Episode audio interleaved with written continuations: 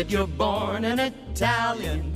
If you want your life to be great, see that you're born an Italiano and your life will be great. Hey there, Paisani. Welcome back to another episode of the Italian American Podcast. I'm John Viola, wishing everybody a very happy Holy Week. We're coming to you on Holy Thursday as we approach the Easter holiday, and everybody is deep into, I'm sure, their traditions, their culinary traditions, their religious rituals, and everything that means Holy Week in an Italian American family. I am joined today by my partner in crime, the notorious POB, Patrick O'Boyle. And Pat, you and I have not seen each other in a very long stretch. Years, I think. I know it feels like forever. I don't think I've even got to really catch up with you since New Orleans and uh, and the awards in New Jersey. They say absence makes the heart grow fonder. Do you miss me? Of course I do, John. yeah. You meanwhile you came to Arthur Avenue the day. I didn't even get to see you. And don't they say familiarity breeds contempt? Oh, you just now you just give me platitudes. yes. Familiarity breeds what? Contempt. Contempt. Yeah. Yeah, but you uh, you even came up here with Brendan, I know, while I was uh, in New Orleans to try the the Sicilian yes, the pastries. baby is getting big. Yeah, she's getting big, right? She's all your side. Was she showing off her Italian to you? Yes, she's very. She was. Um, what's the word I'm looking for? She was shy. She was Yeah. bashful in the beginning, but then she warmed up quickly. Yeah, she does that. That's her mo. What's the dog's relationship with her? Uh, you know, we got a twelve-year-old bulldog, so he's sort of mensa morta. He's uh, He he pays no attention to her, but she does pay attention to him. she does. She waves to him every morning, says "Buongiorno, Rocco." She, you know, tries to, but he's he's kind of shot. I have to yeah, say. she's I mean, trying to like, engage him as her first little friend, there's not much engagement. and he's not dog. like I, I saw that. Yeah, yeah, he he's you know he's uh, like a hundred something years old, really. So, but bulldogs usually live to like eight. He's breaking records. So He's like the oldest. He might be the oldest bulldog in. I know. I'm, I feel like I got to research that. Yeah, and he's in- thank God he's in pretty good health. So you know maybe we'll get in the Guinness Book of Is World that your anglophonic, your Anglo Anglophileism? The fact they got a bulldog. Yes, I think Nicole and I are both very Anglophilic. I guess you know we uh we both have long histories, lived in London at different points, and yeah, I think it is. We call him an Italian bulldog though, because obviously he's been reared here, but he's in English and he's he's a beautiful dog. Well, your wife has that wee bit of Tuscan in her. That's true. You know, she's got some English in her actually. Oh, she. That's right. She does. She does. Yeah, but through her Tuscan nonna, she's they. I mean, this is a 23andMe ancestry DNA finding, so we don't have any genealogical records to prove it. But her, her nonna was was uh, came up with a lot of English. They the English always hit it off with the Tuscans. Yeah, it's Room very with true. a view and all that sort of thing. They kind Yeah. of like. Think about the British colonies in Livorno and all these places. It's yeah, it's been a long in Florence, obviously, it's a long history. the baby's all i think the ba- now when the baby was born i think she was your wife's side looks wise Yeah. but she is transforming to your side She she surprises me every day. Every day she looks different. Every day she looks like your mother now she went from looking so. like your mother-in-law to your mother i don't know Yeah, how that happened I think that's true. Yeah, she does. She looks. that's like kind of the beauty of a baby like it goes from one place to another you know how it got there Yeah, every day is an evolution with them. You know. i think she's like you personality wise I hope so. I mean, I there's love a my wife. Don't get me bashfulness wrong. to her Yeah, she she. Her, I mean, we have a nice little connection. Me and her. I get to you know, especially until the studio's done. I'm working out of here, so I get to see her every i actually morning. saw the box that you work out of It's pathetic, isn't it? your wife made note to make sure that i saw that You know what she said to me? What's that She said, because you know, I got to clean the house. I got to clean my my office. I have an office, and we have a little atrium outside of it, which I've taken over with all my books coming in and patents. it's really the uh, italian american museum uptown it's a crazy, isn't it? Yeah, it's like a crazy. It's just a horde of Italian American stuff. No, let's see, everybody beats you up because they don't appreciate what you've done and what you have. But she said even even Pat commented that if you need help, he'll come up and help you because it's overwhelming. It's no, a lot. I offered help because I saw she wants to kill you. Yes, she does. I know. Wasn't Right. like I was like, oh Nicole, yes, this is a mess, and you were justified in beating up on your husband. That was not that was not my position if she took it that way. or or represented it that way. I saw the disgust and the anger in her face. Yeah. As if she would get a dumpster tomorrow if she could. She would. She and would. so I pledged so bi- so I pledged Brendan and I's help just to help you to dodge her bullet. I mean, I got to tell you, it's been This is the first time in my adult life that I've had everything I've collected over 30 plus years in one spot. So I've been going through boxes, some of which I haven't opened since I was in high school, and I really have. I have a collection that You got a museum. store. I got a museum. I really do. Yeah, uh, and stuff that I think our audience would love to see. That's what part of why I'm looking forward to being in Little Italy and getting a lot of this stuff cycled through. Yeah, but it- Little Italy can't handle it. There's no room. You're gonna have to have uh, ongoing exhibits. Yeah. That's a lot of stuff. I'd like to give or or you know long term loan some of this stuff to Mariana in Los Angeles and the museum here and other museums because it, it's it really does deserve to be out there and tell a story. And I've got some unique stuff. You know, I've really worked hard on this. I have to say. I saw, which was unboxed, was the clock of the Italian royal family. Yeah, That that 1930s clock. and that was from the United States. Those made here. Yeah, it was made here. It was an Italian It American. for those out there. Yeah, how would you describe it? It's like, they're like br- bronze, brass figure. Nah, probably brass. Yeah, brass. Yeah, it's a brass, clock, but it's all built to look. I've got a couple of those souvenir clocks. I got one of the Garibaldi Museum in Staten Island. It's a representation of the house and the pantheon that used to be over it. They should make one of those of us. Wouldn't that be great? A souvenir bronze clock of us of brass. But the big question with a clock is if you do Roman numerals, is number four IV or is it four eyes? Oh, it's IV. Some of them do four eyes. That's been a big question. I've never noticed that. That's interesting. I, know. I got This look is at that. kind of the, the Shemaria. Shemaria this is what we think of. that I think of. You know, you were up here. You've been on Arthur Avenue. Everybody reported to me. I saw David Greco the other day. He said he saw you, and uh, I You bought know, my Casa for David Greco. yeah, I, I got ones. just got my stuff for the Easter pie making, which is obviously something we're going to talk about a lot. But uh, before we do that, I have to tell you the greatest story because when you're like us, right? Every time you and I or the rest of the team get together on these episodes, when we start the conversation, I'm always thinking about like what's what's the Italian stuff that's happened in my week, right? Because we're we're always doing like I spent last night with Mike Piazza at the Italian American Baseball Foundation dinner, and um, obviously I was in New Orleans and I got some time in Florida. You saw Mike last week? This week? Last night I saw Mike. Did you really? Yeah, he invited me to this dinner, uh, the Joe DiMaggio Awards they do in the Columbus Club every year, and uh, he was the awardee. And you know, I've been working with him and trying to work with the Italian Baseball Foundation. He's the nicest guy. For people out there, he's a gem of a human being. He's very, a- very nice oh guy. my gosh, he he gave his acceptance speech last night. He was talking about his dad.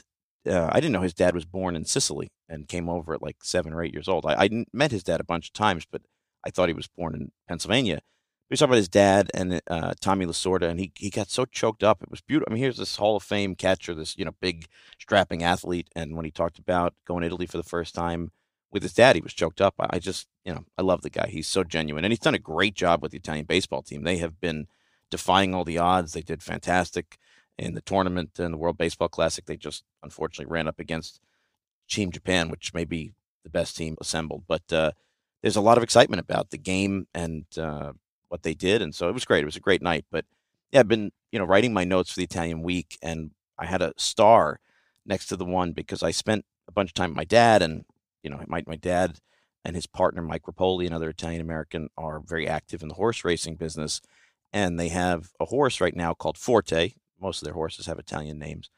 Uh, who is the was the two year old horse of the year, Eclipse Award winner, which is a big deal in horse racing, and has been the long time favorite to win the Kentucky Derby this year, which is coming up. And he just won a really, really exciting race this last weekend at the Florida Derby. The horse came from behind. Everybody was really excited, really commanding performance. And my dad was interviewed on the horse racing channel at the end, and he was giving his commentary and his insight, and it was all very sort of professional. And uh, he thanked the interviewer and started to walk away, and he turned around and he looked at the camera, and uh, I guess in anticipation of the Kentucky Derby, he said, "Put the macaroni on, we're coming home." And I thought it was the greatest quote I've ever heard because Wow. how do you how better to sum up Yeah, when something is- is done, you know? So I told him I'm stealing that. I'm going to use it at the end of the episodes. It's my favorite new quote. Are you the first Italian American? Because you won the 2017 Kentucky Derby. We did, yeah, we we did with another Italian partner of ours, Anthony Bonomo. Are you the first Italians to win the Kentucky Derby? I don't know. It's a great question. I don't know. I can't believe of all the things you've researched, you didn't research that. No, I haven't. That's got to be the top of the priority list. I mean, that's a huge deal if you're the first Italian Americans to win the Kentucky Derby. But you know, the truth of the matter is, though, the Italians have such an amazing legacy in horse racing. People don't realize um, there was a trainer from Italy named Federico Tessio who, it, this is you know hundred years ago now, but he wrote the original books on bloodstock, on training, absolutely radical and successful approaches to racing and training. And unfortunately, the the game in Italy has not held up its place in the world. It was once a massive powerhouse, um, you know, on on par with the Irish and the English and stuff. And Italian Americans have had a, a great and long term impact on the game as well. So I don't know. I, I, it could very well be, but I don't I don't suspect that we're the first. Actually, I think there probably have been. Yeah, but that's a strong. That's a gut feeling. That's not a factual. Yeah, this yeah, is I gotta very I gotta go through that. Yeah, I got it. But anyway, it was. you could make that's a big deal. That's definitely a big deal. It is certainly a big deal, and I hope uh, our paisani out there will root us on with Forte in the uh, upcoming Kentucky Derby. God willing, it's uh, first Saturday in May, so it's coming up quite soon, and if you're interested in it or if you're just a casual fan, at least you know you have an Italian American horse in the race now. So something to root for. And uh, I just thought put the macaroni on. We're coming home is is my my new signature closeout for everything I do. How do you entice these horses to run? I wish I knew. I wish I understood it's it. all the jockey. Yeah, it's a lot of it's the jockey. A lot of it's the training. You know, breaking them early and getting them used to. You know, a lot of them have to be in blinders if they're wild or all different methods. But I think these horses are natural athletes, man. They they really you could spot them. That's that's what the game is. If you think about the Kentucky Derby, it's a three year old horse. It's like going into kindergarten and highlighting who you think is going to be the best athlete in first grade. You know, you should threaten to send them to Puglia. Brajol. Because you know how, how horses wind up in Puglia. Yeah, they sure do. Brajol. Or even better in Catania because the street sandwich. Even Catania. Oh, it's delicious. One of my John and I have had, had multiple. You know, we're going to lose listeners over this, but hey, say la vie. I mean, you know what? This is the this is the way of the world. I mean, you you you come from a, a horse family. Yeah, you guys are. I mean, not not in a Brajol sense, but I mean, maybe I don't know, but maybe yeah. But but you're. I mean, like you know, you guys are passionate. What do you call horse horse horseman? Yeah, horseman. horseman. That's such yeah. a Britannic again. We're going back to the British sense. Yeah, yeah. But you and I were in Puglia. What was that? 2016. A long time ago now. Yeah.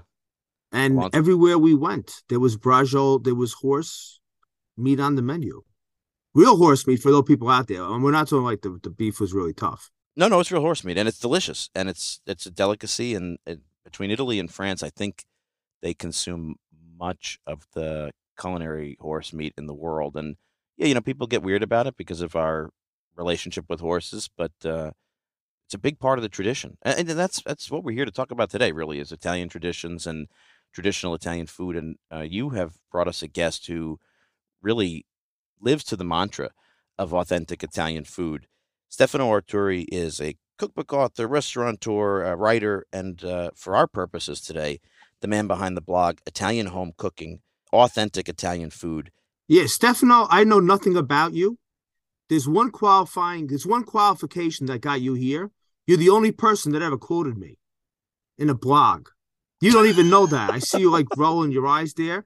You actually, I got like one line. I was so overwhelmed. I said, I got to have this guy on.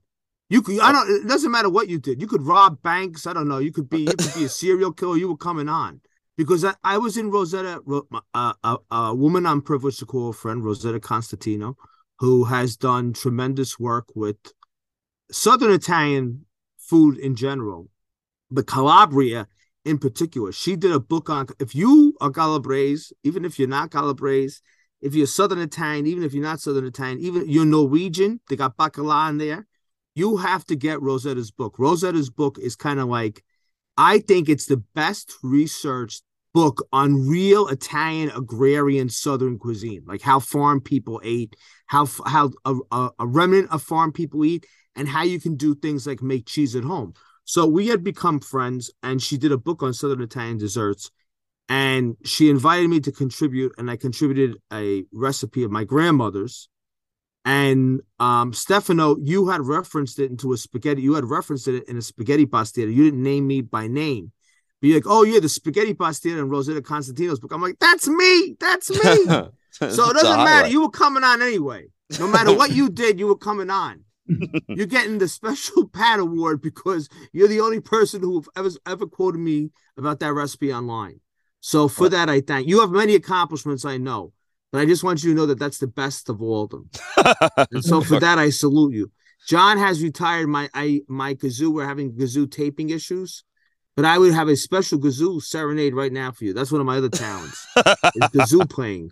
Case, in case you need to Yes, quote yes. about the But history Steph- of the gazelle. But Stefano, I passed the microphone to you to tell us about yourself and how you're genius. Tell us all about your genius that you picked out my recipe. Tell us about everything you do. Hello there. Well, thank you first of all for inviting me. Um, yes, I'm calling you from Lucca in northern Tuscany. Um, even if I live between Lucca and London, I've been living in London for 25 years. But over the last few years, um, my partner and I decided we wanted a base here in Italy, and we chose Lucca for different reasons. So that's where I'm calling you from. yeah, welcome all the way from Lucca, Italy. Uh, gosh, um, so many already ideas and questions. Um, it's Easter now, soon, well, few days time is Easter. So in Italy, at least in some parts of Italy, is pastiera making. And one of the many versions of pastiera is the one made with pasta, albeit is not, to be fair, the most popular. So, Stefano, we got there's people out there we have as listeners. Some people make pastiera and some people have no idea what it is. So, and jump in if you want to correct me on anything that I'm going to say, just to make it explain it to the listeners. So, pastiera is a is a term used for pies, Easter pies, in the mm-hmm. area basically around Campania, and they go into two categories. There's a sweet version, which my recipe was. The sweet version is very common. And Stefano, you want to correct me? Just jump in and I would say like the Baeza Vesuviana, the near the towns in like the Neapolitan, I guess the word they use there is hinterland. That's that's kind of around Torre del Greco, Arzano, Caivano, those areas around Naples. They use a sweet version of it's an Italian Easter pie. And then as you go into the back, I won't say back country, but as you go into let's say Avellino, the word pastiera in Avellino is for savory pie. So it's a it's a spaghetti pie. It's spaghetti cooked with a with an egg um filling, and that is uses let's say grated cheese and black pepper, even into the Cilento. The Cilento does a version of pizzagena with um actual uh macaroni and and cold cuts. So th- those for those of you out there, they that is that's what we're talking about when we're discussing pastiera. Yeah, correct. I mean, first of all, let me clarify. I'm not a food historian. I'm yes, I'm a well, I was a professional cook. Now I'm a domestic cook, and you know, I wrote books and I run restaurants. Da, but I'm not a food historian. And I'm telling you this because right now there's there's been lots of talking on the Italian press about this notion of traditional Italian food has, has become very politicized for different reasons. So I'm pretty sure there were people that will object to what I say, claim, no, that's not true, that's not the way, da da da. So this is what I know about pastiera, and yes, I did research it, and I'm I'm your typical Italian mix of northerners and southerners because some part of my family comes from Calabria, but my mom's family comes from Salerno and from Lombardy. But I was born and bred outside Milano. So, in a way, I consider myself northerner with a great affection for the South. But my culinary tradition, I would say, is more northerner. My mom, she's still alive, God bless her, but she was a terrible cook. Um, so I grew up on frozen food and steaks. And it was only going to the south, to Salerno to Calabria, that I discovered, you know, the other side of Italian cuisine and of the beautiful southern southern food. Um, then I, when I started kind of cooking professionally and writing, I had to study some of the subjects. And pastiera, which is one of my top um, in the pantheon, in the canon of Italian desserts, for me, pastiera is one of the best. It's very unusual. It's very rich. It's not something which you would make or eat every week, but you know, once a year at least, you know, I think must be done. Now what Alana? One time a year. Once Yeah, a year. yeah, Now yeah, what yeah, that's Alana? Now Yeah, what yeah. Alana? Well, um, so as you said, it's a typical. Okay, the savory version, I don't know much about. To be fair, I've seen it, and also before this podcast, I was reading old recipes. Yes, it goes back centuries. I would say that when in contemporary Italian food culture, uh, when most people mention the word pastiera, they would refer to the sweet one, which is generally made with wheat kernels.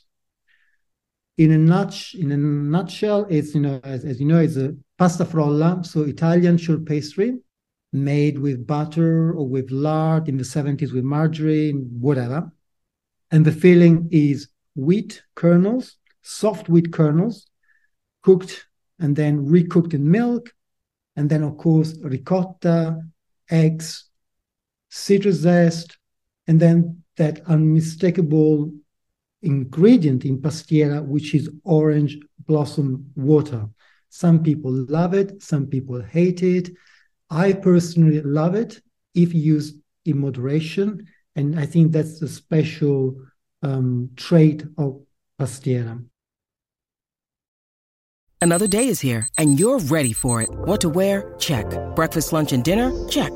Planning for what's next and how to save for it? That's where Bank of America can help. For your financial to-dos, Bank of America has experts ready to help get you closer to your goals. Get started at one of our local financial centers or 24-7 in our mobile banking app. Find a location near you at bankofamerica.com slash talk to us. What would you like the power to do? Mobile banking requires downloading the app and is only available for select devices. Message and data rates may apply. Bank of America and a member FDIC.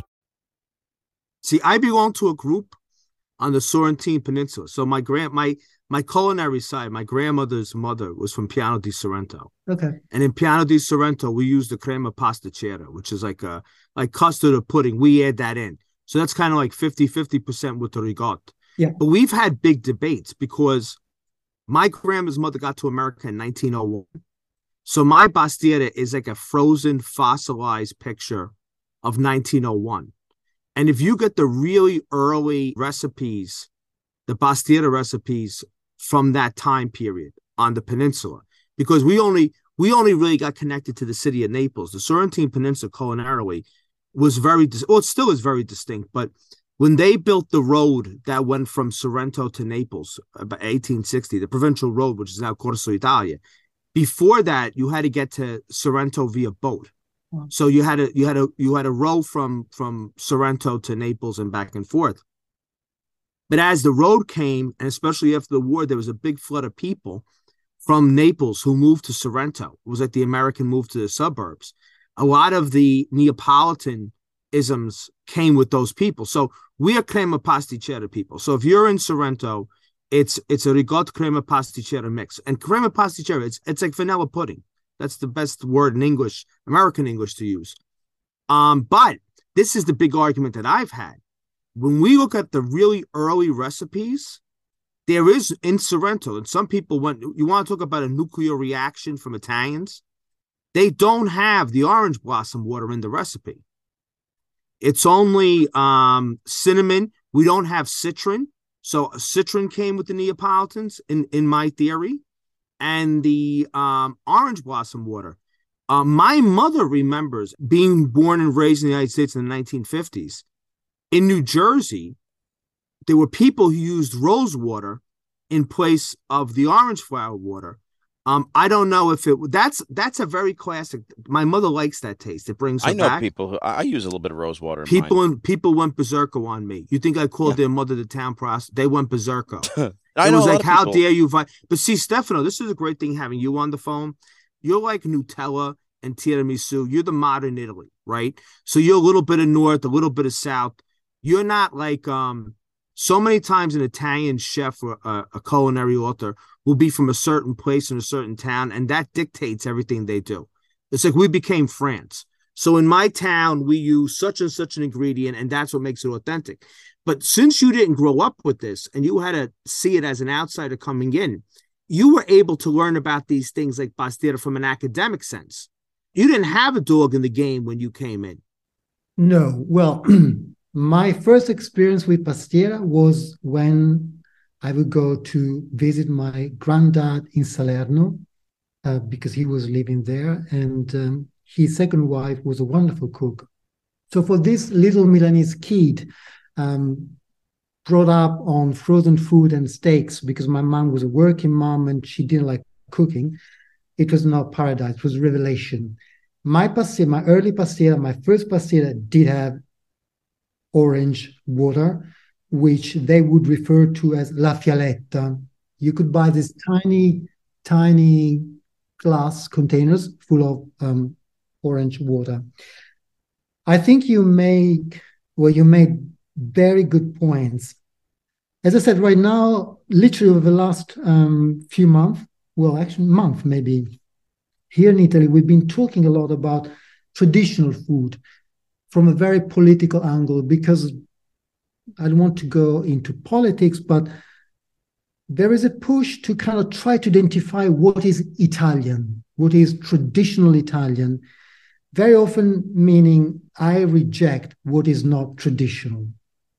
And that's very tricky because actually there's lots of um, nonsense out there. But when you start studying, researching books, and you start talking with people, you realize that what you think is often not the case. For instance, you mentioned that you make pastiera with crema pasticcera, which is one of the variations for sure, and that is in a recipe going back at the turn of the 20th century. If you check the book by um, Jeanne Carola Francesconi, she published in 1965 this book called La Cucina Napoletana. It's like the Bible of Neapolitan cooking. Bravo. Would you say that? Yeah, you can say that. So, and she came from a kind of high class um, family. And to be honest, right now, yes, it's regarding the Bible. She does mention crema pasticcera, and then she added, and now there is also the pastiera with crema pasticcera, but is a later addition. And she was writing in 1965. So when she was writing this book, in her own world, crema pasticcera was not one of the main ingredients. She does mention it, but not in the main recipe, which means that cooking is ever changing.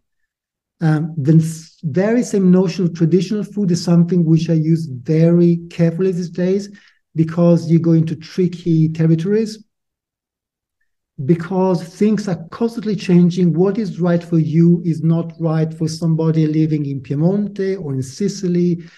Um, and a lot of the things we know about Italian food is not true. It's nonsense because Italian cuisine, basically, in the way we know it now, at least in contemporary Italian food culture, came around after the Second World War, even towards the 60s or 70s, actually, the way we know it. Of course, you had regional food, you know, which goes back centuries, but the notion of Italian cuisine, the way we know it now, like tiramisu. Tiramisu is the most important dessert in Italian canon, one of the most important desserts in the world it didn't exist until the 70s. I'm so glad you said that because I've seen Italy. Stefano, I made I made comments. There was an interview that I did that went viral. That was not I if I, I regret it. And we were discussing um Italy. We were discussing um modern Italy and Italy has changed. And some things people thought that I had said were, were critical and, and it, it didn't fly well. But one of the things that I say critically about Italy, and I and I'm and we agree on this, is that we've become France in the worst sense. So France is a country of like rigid culinary rules. You know, this is how we make, you know, Mary Ann Esposito, the great Italian American chef, who's really the, the mother of Italian American cookery as far as cookbooks. She says this all the time, you know, in France, there's a sauce, and this is how you make the sauce, and these are the rules. And if you don't follow the rules, this is not correct. But Italy is not the country of chefs as much as Italy is a country of grandmothers. So you throw this in, you throw that in, you know, to back up what you said, I've said all the time. If Italy's going to be this rigid with food rules, what's authentic? The tomato does not belong in Italian cooking. You know, the tomato, which is the symbol of Naples, comes in with with with the foods of of not even the Columbus, the Columbian exchange. It doesn't come really into Neapolitan cooking in an explosive sense, probably to the time of the American Revolution. Like I used to say this, John used to criticize me because I said so much in the early days of the podcast. The Sunday ragu, the tomato sauce, the gravy, whatever word you want to use, that is relatively, because Italian history is long, relatively a new introduction to the south of Italy. Because Menesta maridata, which is also a popular um, food for Easter in the south of Italy. So it's for those of you don't know out there, it's um it's kind of like Italian wedding soup. I think that's that's in some regions that's how it was interpreted, which was um boiled meats with greens. That's what you had on Sundays in Naples before the tomato showed up and got married with with macaroni, pasta, you know, whatever word you use. So like my thing is look at the kiwi, right? The kiwi is is the national food of, of New Zealand, the definitive food of New Zealand. And now it's grown with an IGP status in Lazio. So Italian, I, I feel that this kind of rigorous rules of what is and what isn't Italian is capping their creativity. And that's that's the fear that I have that Italy is kind of becoming like this frozen. Like we got to pick a year. Like my friend says this about the Amish. He used to say, "Well, did they have like a big meeting and say this is we're going to stop at 1840, hmm. right? So kerosene lamps they count, but if you invent something in 1841, that doesn't count. Where do you freeze time? and yeah, I agree with you so much on that, and it's it's it's hindering Italy's creativity in a sense, in my opinion. Well, you know, as you know, we Italians are deeply cons- well. It's a deeply conservative nation. It's an old people's country. I don't want to sound too negative, but you know, there's a risk of stagnation, also intellectual stagnation and creativity. Amen, brother. I said that they went after me. And this is not a setup because I've been crying about this for two weeks a stagnation. That is, I think that's the word that I was looking for and I didn't articulate. Yeah, but you know, uh, as we just going back to the pastiera to make it slightly more kind of con- concrete and practical, you mentioned no orange water. Now I'm checking this recipe dating back to I think 1837. There is a book by this guy called Ippolito Cavalcanti, Duca di Pallavicino, that Signora Francesconi quotes often in her book. He's like the Old Testament, and Francesconi's like the New Testament. Yeah, sort of. Yes, was that? Yeah, exactly. So he wrote this book, which he, I think is called Trattato, something about Italian. Something pratica. Yeah, I got a copy of it. Yes, and then there is a section at the end in Napolitan dialect with Napolitan recipes. And he has a pastiera, which is pretty close to what we make now. And I can read now, I might be wrong, but I don't see any orange water. There's no rose water. It's just a little bit of cinnamon, which is another ingredient we use in contemporary pastiera. So things change all the time. The way Italians used to make, for instance, carbonara in the 70s is not the way we make carbonara now. You can find recipes from the 70s using cream, using onion, using pancetta. Now in Italy, in some air, in some intellectual areas, so to speak, if you dare use pancetta and guanciale, you are a monster. No, no, no, no, no. That's not the right way. All this to say, things change all the time. Food is living. You can't put in under glass something which is constantly evolving and changing. So right now, I would say, yes, we do have a structure in terms of how we most Italians would make pastiera, but has to be taken with a huge pinch of salt because each family has its own variations and traditions.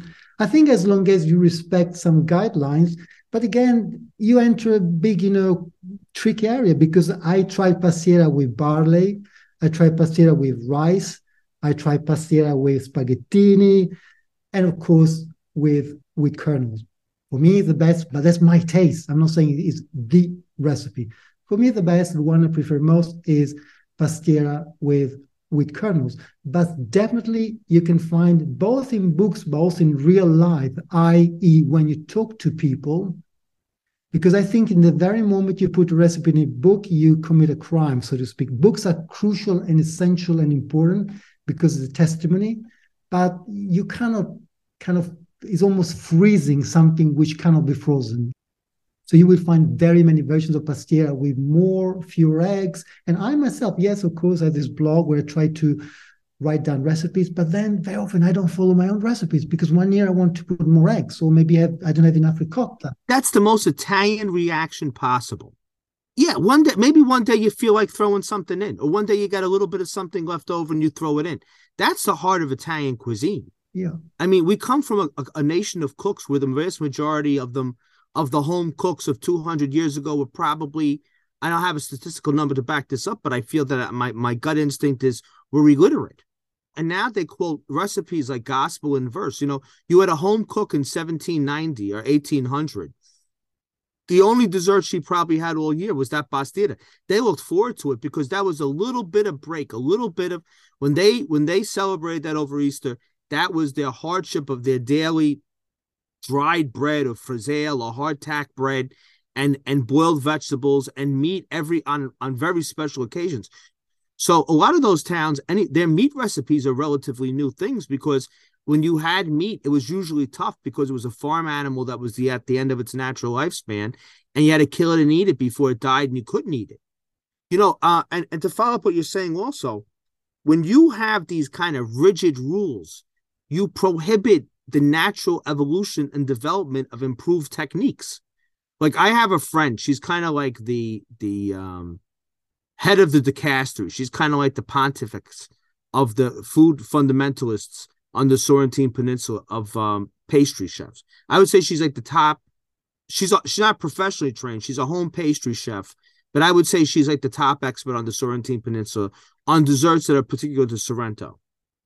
And what she did was, you know, in a lot of the traditional pastiera recipes, the egg whites, so you separate the yolks and you separate the egg whites, and then you beat the egg whites into um what would you call that in English? Montagne de neve. You would you you would um meringue. Meringue. Meringue. You would put them in the food process or hand beat them, and you'd beat them into stiff peaks, and then you'd incorporate the stiff peaks into the pastiera to give it more height. So she came out a number uh, some years ago and said she's anti beating the egg whites because she thinks that's a that dries out the pastiera and the key to Pastiera's success is for it to be moist. So she thinks giving it a little bit more height sacrifices the moisture. Hmm. And to an American, this just sounds obvious, but she was going against the traditional canon of beating your egg whites into the pastiera and folding them in. And I took her advice because she's a very dear friend and she's a brilliant person. And I stop beating the egg whites and I just incorporate the eggs in whole. And I can tell you it makes a better pastiera. I think it's juicier. Mm. And I think that this, there are people out there who would go, no, no, no, you have to beat the egg whites. Why? Because we've always beaten the egg whites. And that's what scares me about Italy. I would, you know, I find like Italian fusion cuisine a positive. You know, it, the brilliance of Italy is they would get an ingredient and do something better with it. Yeah.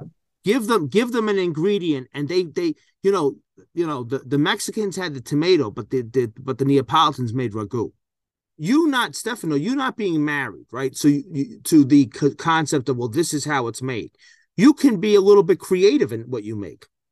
Well, I'm sort of I've been you know been cooking now for I don't know maybe 25 years more kind of seriously, um, and I'm self-trained. I'm a home cook. Yes, then it became my job, but, basically I'm a home cook, a self-trained cook. Um, I used to be more precious about this word traditional, and now the more I study, the more I research, and I guess the older I get, I'm I have more doubts. Let's say I have more doubts. I always question why, or give me the source, or give me why do you say this? You know, um, for instance, it's nothing to do with Paseba. It's similar. One of the hot debate the last current month is about Parmigiano and Parmesan from Wisconsin and this food historian is saying that actually, if you want to taste Parmigiano, which is similar to what was made in Italy at the turn of the 20th century, is not Parmigiano, Reggiano, the one you can buy now in Italy that you should be tasting, but you should taste Parmesan from Wisconsin because that's closest to the way it used to be made. Wow. And that's because the Italian connection. Da, da, da. Half of the country went berserk. How dare you? Da, da, da. And this is a food historian with very well argumented arguments. Parmigiano, the way we know now in Italy for the last 20 years, is pretty recent invention. The wheels are bigger, the, the, the grain of the cheese are different. They're different cheeses, you know, but just to prove that what we think now is Parmigiano, it used to be something different 100 years ago. And that's a big part of the Italian American culinary experience. I mean, that we talk about that on the show a lot. We get criticism sometimes for sharing our recipes and food inventions here, but not only do we have the, you know, sort of chicken parmigiana, which developed in this country in its own sort of third uh, way, combining Italian uh, cuisine or, or traditions with American ingredients. But we also have a lot of recipes that came over many, many decades ago, sometimes century and a half ago, and they are done in the way that things used to be done in Italy and have gone out of fashion. And so instead of criticizing them as a, a bastardization of some rule based Italian cuisine, our hope is that people on both sides of the Atlantic can celebrate the fact that we have a living time machine yeah. for our culinary history. We we can you can come to Wisconsin and Sam and taste what Parmesan used to taste like. That's pretty amazing when you think about it. A lot of nationalities don't have that blessing. I'm amazed by this now. I, I want to go out. To, you think Restaurant Depot has Wisconsin Parmesan? I gotta imagine they do. Yeah. That's like I'm all excited about this now.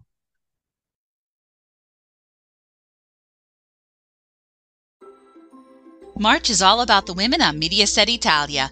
Spend International Women's Day on March 8th and all of Women's History Month with your favorite ladies from Italy. Friday nights belong to Michelle Impossibile and friends. Enjoy music, laughter, and fun with Michelle Hunziker and her lifelong friends. Monday through Friday, get your daily dose of Barbara D'Urso on her talk show Pomeriggio Cinque. And on Sunday afternoons, don't miss the latest in celebrity news and pop culture on Verissimo with Silvia Toffanin. Plus, Buongiorno Mama Series 2 on Saturday nights, starring Maria Chiara Giannetta and Raoul Bova. It's all on Mediaset Italian March, plus so much more. Check with your local television provider and ask about the channel today. So let me first say this, which I think, well, is, is something which I've been believing for many years. Whenever I want to research a recipe, historically, I start from American websites because for me, as John said, it's a time machine. I can see how things used to be made. Then, of course, there are books you know, written by Italian Americans. But generally, I first go to a couple of very good kind of depository of old Italian recipes. But the the importance of Italians migrating to the States and the way they cooked is huge, even in giving an identity to Italian food in the motherland. It's, uh, it's something which we, we Italians tend to forget, especially in the last few years, you know, how many we, well, our great, great, whatever, grandfathers, grandmother had to leave because of poverty generally, but how they cooked Italian, we, we have a huge debt towards these people because in a way they also brought back things which they would experience in the States, but not in Italy, because in the States, suddenly you are Sicilian, and maybe you're living, yes, with a Sicilian, but also with the guy from Veneto, from Piemonte. So suddenly people started experimenting and meeting new things, new tastes. And this then was brought back when they would come back or writing letters. Pizza, for instance, pizzeria, the first pizza place in Milan, I think, was from 1929 until the 60s. There were not many pizza places in northern Italy. Pizza places where you sit down and your pizza is more like a US invention, than was brought back into them into Italy, and then with the economic boom of the 60s, you know, you had the growth of pizza places. But it's not because now we think it's it's it's a fact, it's a stone, it's something written in stone. No, is a cultural creation of the last, let's say, 56 years. And the debt we have with these immigrants is huge here in, in so-called motherland. You know, I think the pastiera is a great symbol because it's something that has gone, like you said, right, like a tiramisu. It went from its birthplace in the hinterlands of Naples and in, in the convents and cloisters of many southern uh, religious institutions and worked its way out into all over Italy now. You can get it everywhere, and there's different versions and and all year long. You know, years ago. Yeah, and all the year first long. time I went to Italy and I saw pastiera outside of Easter season, I was like horrified. Yeah, but now it's become a, an all year thing. People in Naples now make it at Christmas time, Christmas and Easter. Yeah, and here too. But that's a that's a new thing. That's a totally. And I'm listen. I'm I'm cool with it, but yeah, you got to acknowledge the fact that the all year pastiera is very much a modern is uh you know and, and cannoli in Sicily were only made at Carnival time, if I'm correct. Yeah. So that went from a seasonal that went from a seasonal dish to something that people eat all year. But you got those rigid rules and those things can't happen. But my point is our conversation about rules and traditions, you know, a pastiera is great. It's a great vessel for this because it's different everywhere. It's now it's available all year. It's gone throughout this diaspora. It's made in every part of the world now in the Italian diaspora, which is you know about the same size as the population of Italy. So Mm. it is a great um, metaphor, I suppose, or analogy. I don't know the literary term, but it's a great vessel to understand the evolving ideas on what Italian cooking is and the word that I always hate, which is authenticity, because that's different for everybody. And I think the pastiera, we're going to have a lot of people out there in our audience who are making it uh, in the coming days. It's so good. You have no idea how good it is. Oh, if you don't make it, it's it's worth it. Yeah, it's definitely well worth it. it's like my favorite thing in the world. It is Pat's favorite thing. Like I've said, if I ever die and get canonized, my saint symbol is going to be a bastida in my hand. the patron saint of pastiera. And if they do a hymn, I want the bastida. But John, see, Stefano, I don't know if you know this, but John has recently come out of the closet. He's come out of the Sicilian closet. See, he's part Neapolitan, part of him's from Puglia, part of him's from Sicily, but Sicily has now overrun the John identity. So are you just going to have the little marzipan lamb? Is Ba- has Bastida been expelled You know, now that you now you- you're out you of know- Sicily? I, you, the John I know knew was that not I the John I know. That's you it. know, you, You really, walked out of the Sicilian being, closet. I don't know when that happened, but now you're just being struns. I, you know, I make pastiera every year. You make it based on a my version of my Nona's recipe.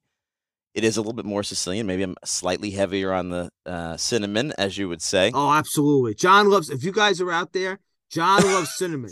If you ever want to, he But I- puts it in everything. He puts it in his coffee. If you ever want to get John a birthday gift, a Christmas gift, get John cinnamon. John loves cinnamon. I do love cinnamon. It comes in trucks. They have to drop it off at the house in truckloads. So you're so bad. But the truth is, I will be making it today as this airs, Holy Thursday. That'll be my day, and uh, I find that I'm making it for more and more and more people who miss it on their table. Maybe they stop making it when Nona passed away or whatever it is. So I make it for a lot of people, and uh, I'll probably be making you know 20 of them or something like that. Can I put a, a new secret out there? Yeah.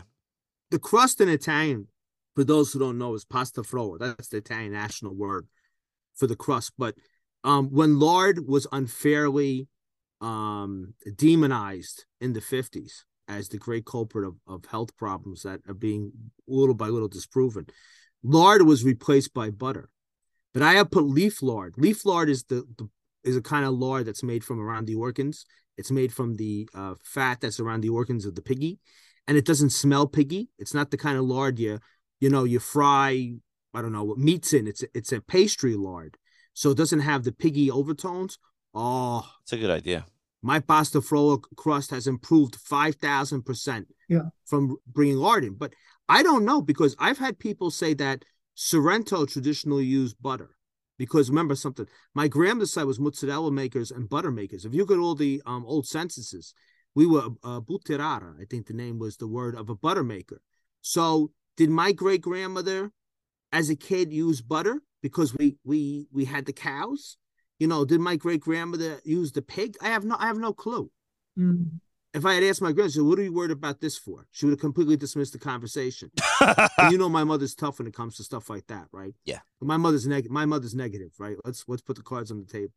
And if I make a change, oh, why are you changing this for? But my even my mother, who's a very tough critic, has approved the change of going from butter into the lard. It's just crispier. It handles the refrigerator better.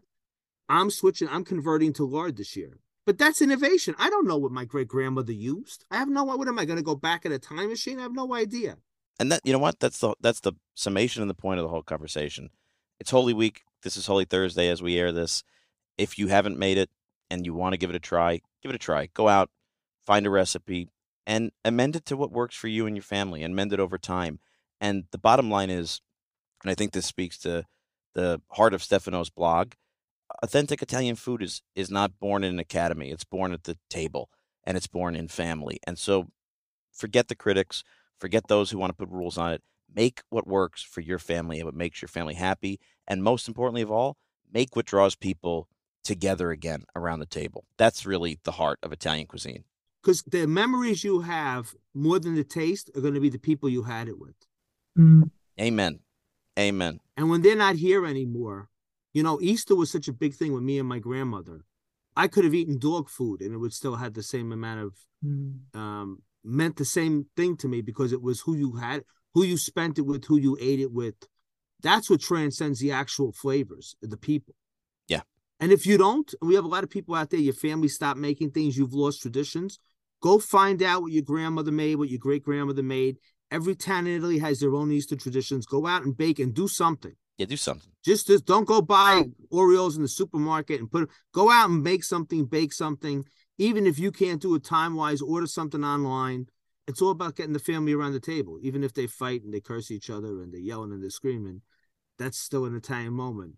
Can I say something sorry, about pastiera? That sometimes when it's not Easter, when I when I don't want to go through the process of making the pastry. By the way, I use lard too, lard and butter. Even the filling itself is just delicious as a kind of cold dessert. So the wheat cooked in milk with some ricotta, candy, strega, if you have it, if you don't, whatever, cinnamon. It's something else, but still equally delicious. And somehow the essence of kind of wheaty, milky, creamy thing is still there. Far easier. You can buy jars of cooked wheat, which are pretty good actually. You know, Stefano, it's so funny you should bring that up. Elisabetta Cuomo, who's the high priestess of the pastry baking of the Sorrento Peninsula, advises to get the jarred grain. So for those out there who don't know, if you have to, if you get the grain, we call it grana in Avidan, the grain that you put in the uh, or wheat kernels, as Stefano called it.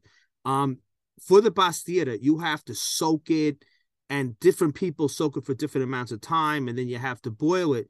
But the problem is a lot of times, and this is coming from the top people on the Sorrento Peninsula, sometimes you don't know how the gran is going to turn out. Yeah. Sometimes it's too tough. Sometimes, you know, different gran reacts different way. My mother used to say that that I don't want to name who it was in our family. Used to make a pastiera with the gran. She mother said it was like marbles in the pastiera. You couldn't eat it because she never cooked it enough. And the top people on the Sorrento Peninsula are using the modern jarred grain because it's made professionally and it's always the same all the time. It's foolproof and it's for the novice who's just making this, it is a godsend, but also for the professional chef, it's a godsend too. So we've had long discussions in our fundamentalist group saying, okay, because now Elisabetta has has counseled, which I have adopted again, that you should just put the gran in straight from the jar. She does not cook it independently. Mm. And I feel better about myself because it's coming from the high priestess. It's like getting in, uh, what's it? Uh, not an indulgence, but an absolution from the Pope. I mean, if Elisabetta says it's cool, it's cool. You know what? It's it's again, it's how you do it. I mean, I I do a I do an allergen free version for my nephew. He's got all top eight allergen groups. I feel so bad for that kid. As someone with food allergies, Yeah, but yeah, he's got a. yeah, he can't have milk, he can't have dairy, he can't have eggs, he can't have wheat. But we still make him a pastiera. It's with rice and it's with all of these different things. But you know what? It's his pastiera, and uh, to me, it's more important to have that on the table, no matter how anybody would view it. I've had people. I've there's a bakery in Brooklyn that makes pastiera uh, cupcakes, and the the wheat's inside, and the Do they really? yeah, and the, they make the orange blossom water frosting, and they're delicious. So you know, remember the year that I accidentally made way too much filling? I because I'm dyslexic and I misread my own handwriting, so I made like ten times the amount of filling I needed, and I didn't know what to do. So Rosella said to me, "Just fill up some cupcake tins and just bake the the inner," and I did, and I put like I think I put graham cracker uh, like on the bottom like you would a cheesecake. It was delicious, and everybody loved it. So do the stuff that makes people come together. That's the bottom line. That's what Easter's about. That's what being Italian is about. It's about family, and like you said, Pat, the people you spend it with. So, Stefano, thank you for coming on. We really would love to have you back, talk about the Italian community and your experience in Great Britain. This has been a lot of fun. Well, thank you. Buona Pasqua, whatever it, it means for you, but Buona Pasqua is good. It's, it's good. It's spring, so it's getting warm. Yeah, it's a lot to look forward to. Let's stay positive. Yeah. Amen. Let's always stay positive. Buona Pasqua. Buona Pasqua, everybody. Everybody out there, Buona Pasqua. Have a beautiful Easter season with your family. I hope everybody is going to enjoy a little bit of pastiera if they can. Thanks for listening. We'll see you next week. Put the macaroni on. We're coming home. If you want your life to be great, see that you're born in Italiano and your life will be great. See that you're born Italiano